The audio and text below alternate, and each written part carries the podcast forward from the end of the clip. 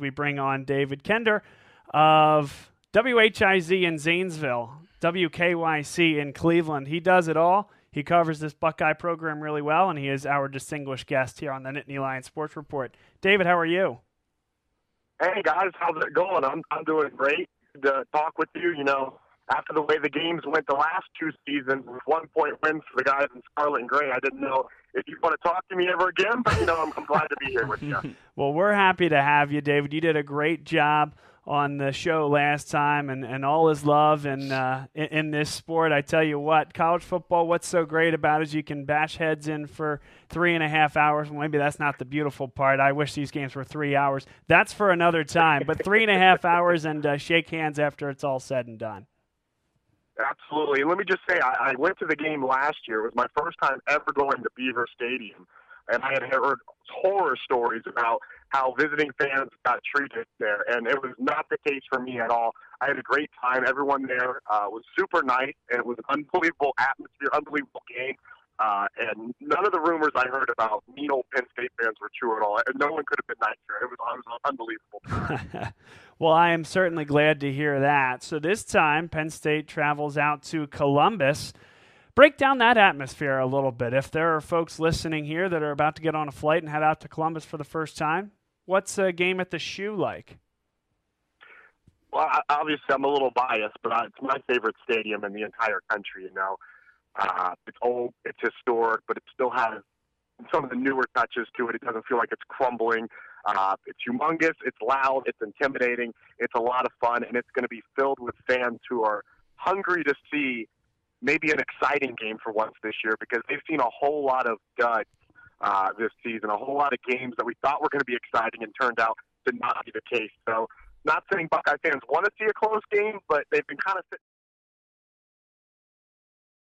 you know, he's too pumped about with uh, close games because there's been a lot of blowouts and a lot of games where the stadium's empty heading into the fourth quarter. So maybe a chance to actually get a ruckus environment for once this season. Hey, David, this is Tyler. Uh, quick question in regards to that. You're talking about putting together um, maybe a closer game for the fans. Um, something that caught a lot of people's attention uh, here, at least, I'm sure probably in Columbus too, was J.K. Dobbins' comments after the game against Rutgers.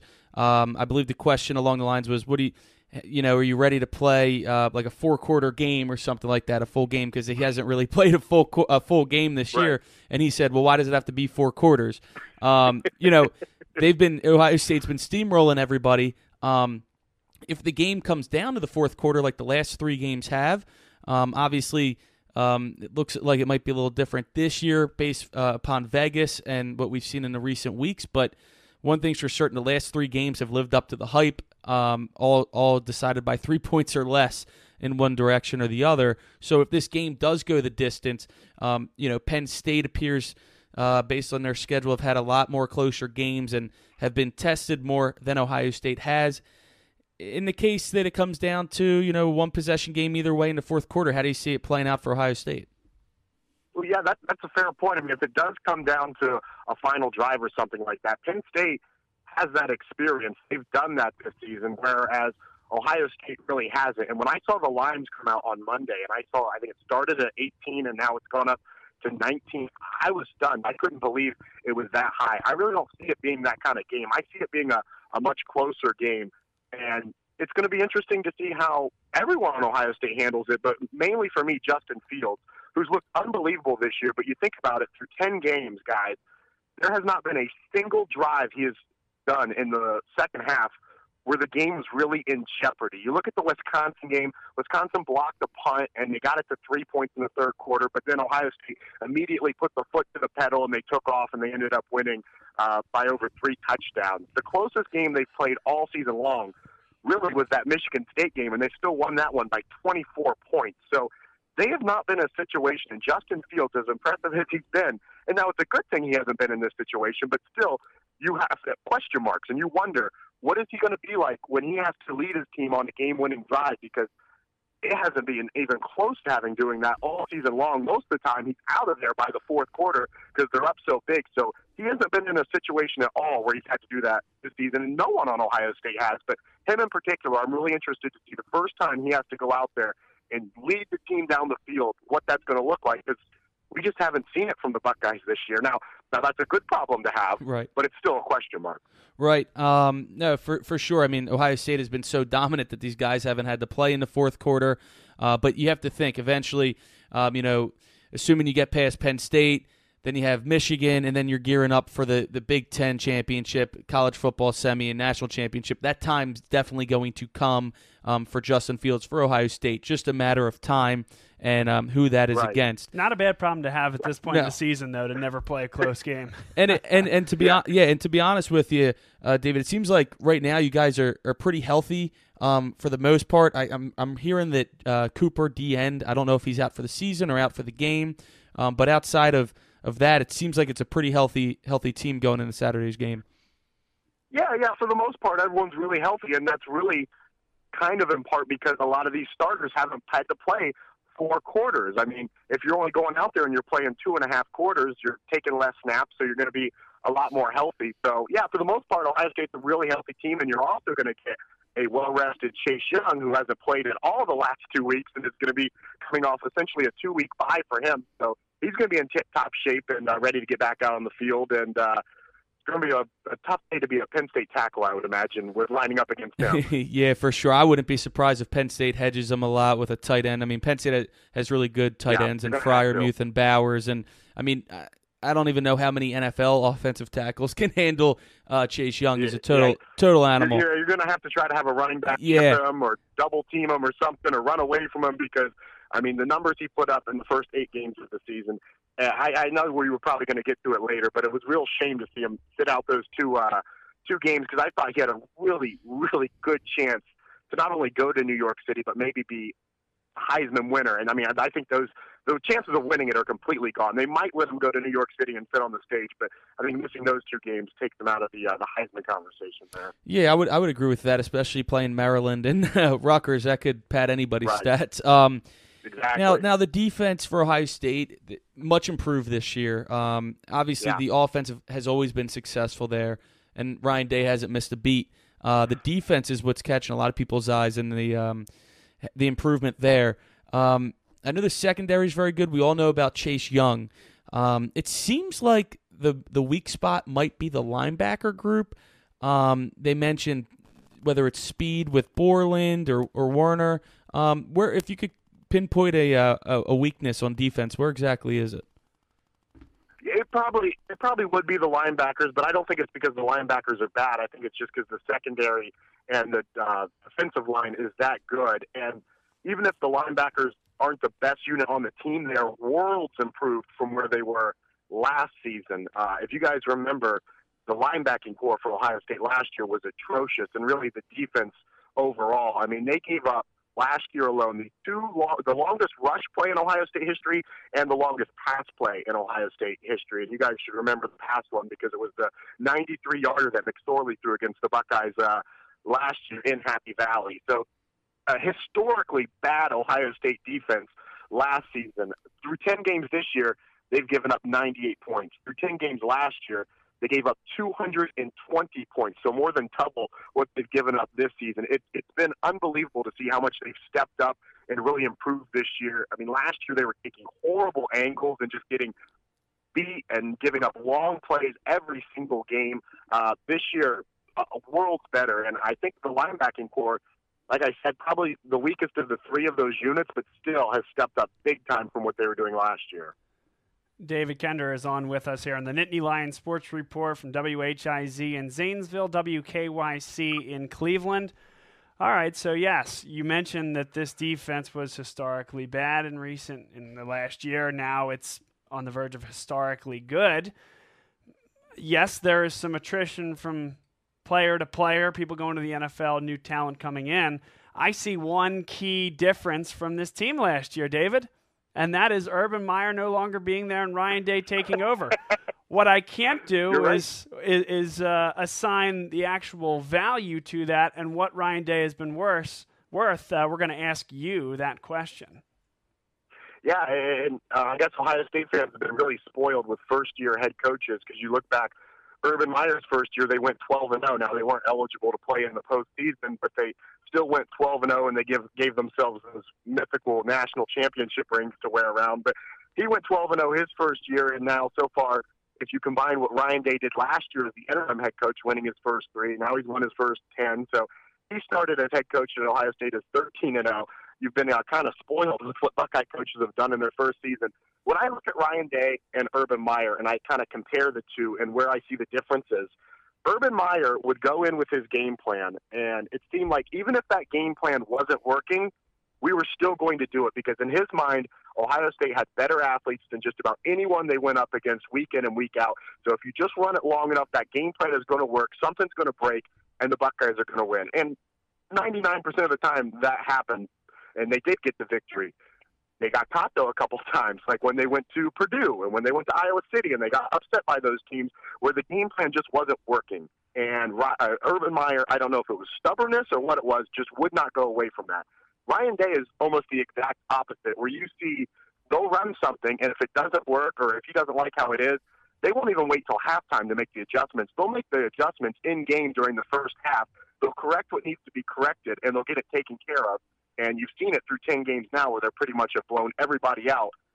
Uh, it's, it's crazy to say, but Ryan Day, I mean, much better at making in-game adjustments than Urban Meyer. And I mean, it, it's ridiculous to say because Urban Meyer, Hall of Famer, three national championships, and Ryan Day just in his first year. But at least through these 10 games, he has done an unbelievable job at making changes and doing what he has to do and not being stubborn, not putting his foot down and saying, no, we're going to run it like this, doing the changes that need to be made to get the victory and most cases get the blowout.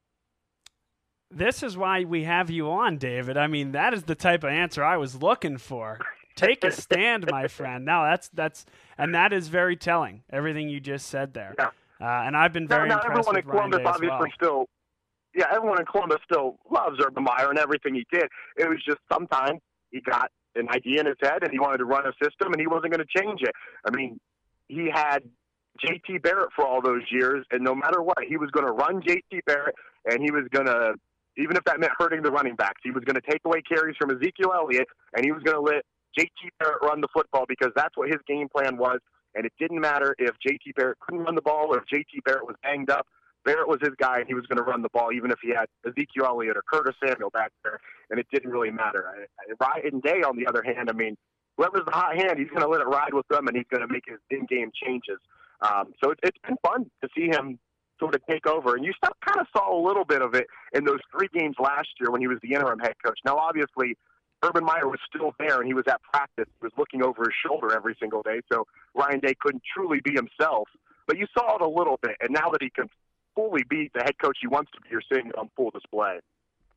So you answered that question so well. I'm going to ask another question that's just eating away, I think, at the Nittany Lion fan base. What exactly happened with the entire Chase Young situation?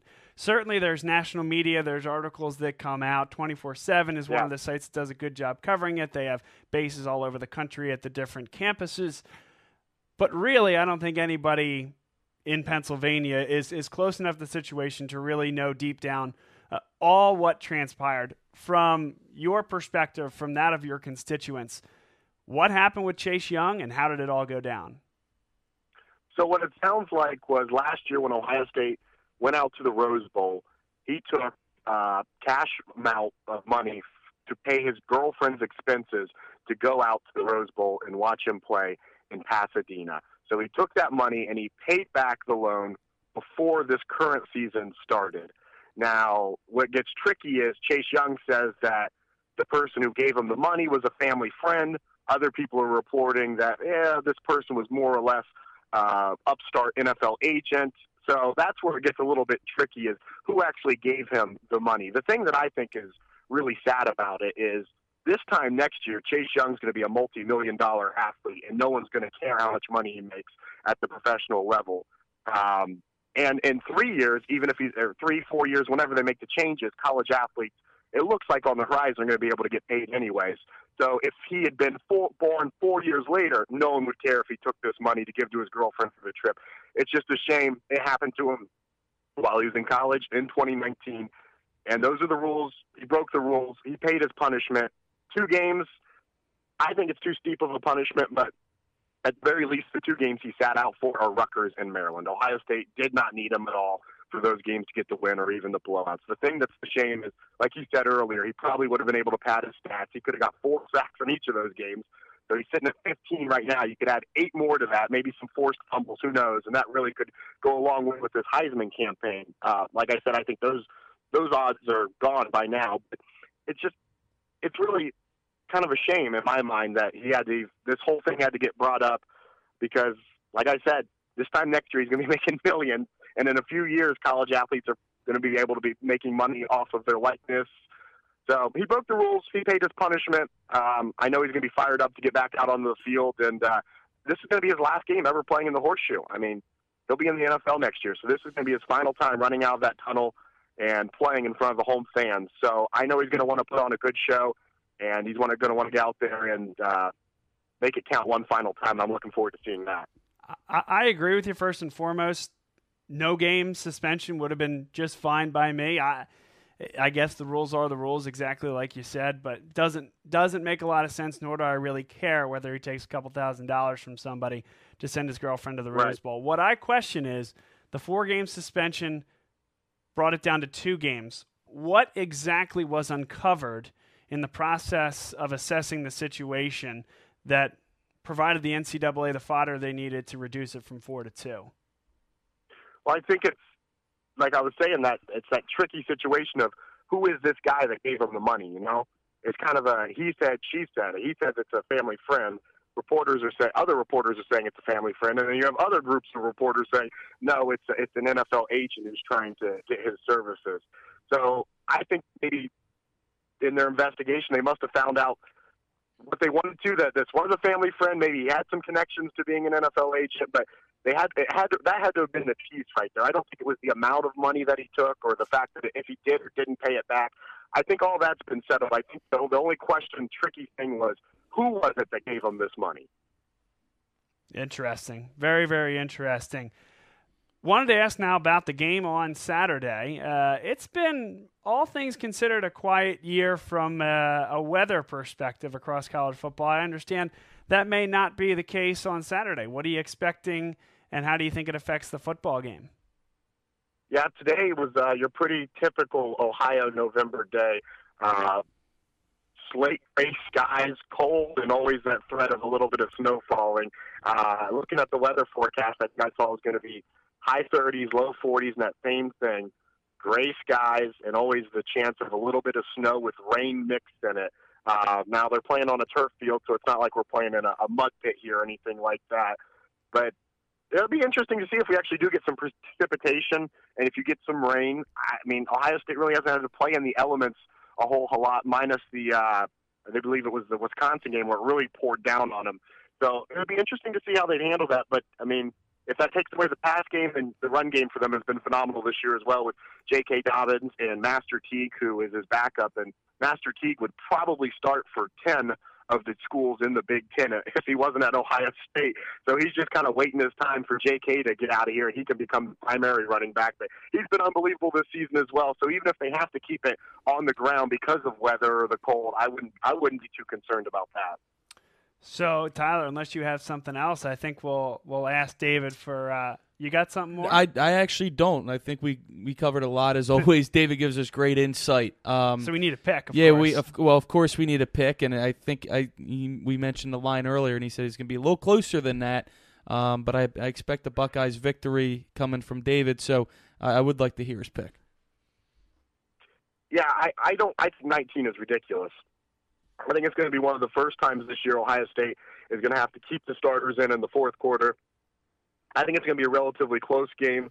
Um, the Ohio State, I, we didn't even dive into this, but the Ohio State receiving corps has been unbelievable this year. I mean, you look at guys like uh, Binjimen Victor, who had the big touchdown last year against Penn State. You look at KJ Hill, who is nine receptions away from breaking the school's all-time receiving record that David Boston had for over 20 years. I mean, it's an unbelievable receiving group that because of Chase Young and Justin Fields and J.K. Dobbins, they don't get a lot of the headlines, but uh, I've loved watching them play all season long. I think they're going to have uh, big performances on Saturday. Uh, Chris Olave as well. He's been really good. And Ohio State's actually started to use the tight end this year.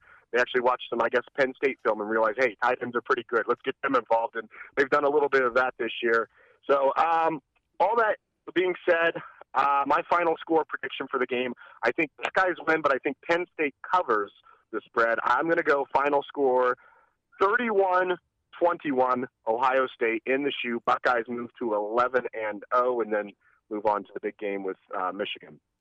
Okay, fair pick, fair pick. David Kinder with us here from WKY, uh, KYC, WHIZ, Cleveland and Zanesville, respectively. Now, I thought we were going to let you go, and we will shortly, but I have one more prediction to ask you, and this might be even sure. more important than the game. We have two pregame shows coming to Columbus, Ohio this weekend. Three. We have three pregame shows. Big Is, Ten's going to be there oh, too. BTN tailgate? No kidding. well, let's talk yeah, about. You're going to have all three of game day, BTN, and the big Fox Noon uh, pregame show. They're all going to be there, and they're all going to be within like 200 yards of each other. That's unbelievable. So, yeah, what yeah. what do the logistics look like that for each of those? But more importantly, so saw- is Urban Meyer bringing the bigger crowds to Big Noon kickoff, or does College Game Day continue to carry the day? Man, that that is a great. That's way more important than the score prediction question. That is a great one. I saw a map of where they're all going to be. So, college game day is going to be near St. John Arena, which is the old basketball arena, which is north of the stadium. So, I imagine they'll have the backdrop facing the south, so that you'll see the uh, the old entrance to the shoe. You know, the big archway, the the iconic archway. So, I imagine right. that would be their backdrop there. Then the Fox pregame show and the Big Ten one are going to be near the south uh, east tower where the victory bell is, so close to like the student section there, and they're gonna, both going to be set up there. And then I think for the second hour of the Fox show, they move it inside the stadium, so that uh, 11 to noon hour, they're going to actually be in the shoe doing their show. Um, that is a fantastic question though, because College Game Day has such a long history of being in Columbus. I think this is their 19th time coming to Columbus, which is the most all time. You see it every week. They show the very first time Lee Corso put on a uh, mascot head. It was Brutus Buckeyes back yes. in the '90s. Yes, so it was. College Game Day is so tied in with Ohio State, and people always flock to go see uh, the show there, and they do such a great job with it. But I would venture to say Urban Meyer in the Fox pregame show would outdraw them in this one specific case because he's I think he's been phenomenal on the show. He was so buttoned up when he was a head coach and he didn't say anything besides what was in the press notes, and he wouldn't never really wanted to give a soundbite. But I watch him on the Fox shows, and he's like a completely different person now. He's funny, he's insightful, he's giving his true opinions on things. Uh, and you factor that with the fact that he's the former Buckeye coach, I, I would assume he would have a bigger crowd around his uh, desk than they're going to have over at uh, the four-letter network uh, a few hundred yards away. well, I tell you what, uh, in, in the studio here, we actually have – two TVs out in the main room there, and we are going to uh, be watching both shows on Saturday morning and, and giving our grades, so to speak. I, I am excited to see both, see what they're talking about, and see which one brings the noise from Columbus, Ohio. Yeah, I think the Big Ten Network's one's going to have to pay people to show up to theirs, though. I don't know who's going to willingly choose to ignore Lee Corso and Urban Meyer to go to the Big Ten Network one. So they might have to give out some free stuff just to get people to hang out for a little bit there. Oh, that is great. David Kinder with us here answering the important questions leading up to Penn State, Ohio State, a distinguished guest, an honorary guest of ours that we really appreciate you making the time for us here, becoming a good friend of the show from out there in Ohio, and hopefully we can do this again next year. Yeah, what's, what's your guys' score prediction?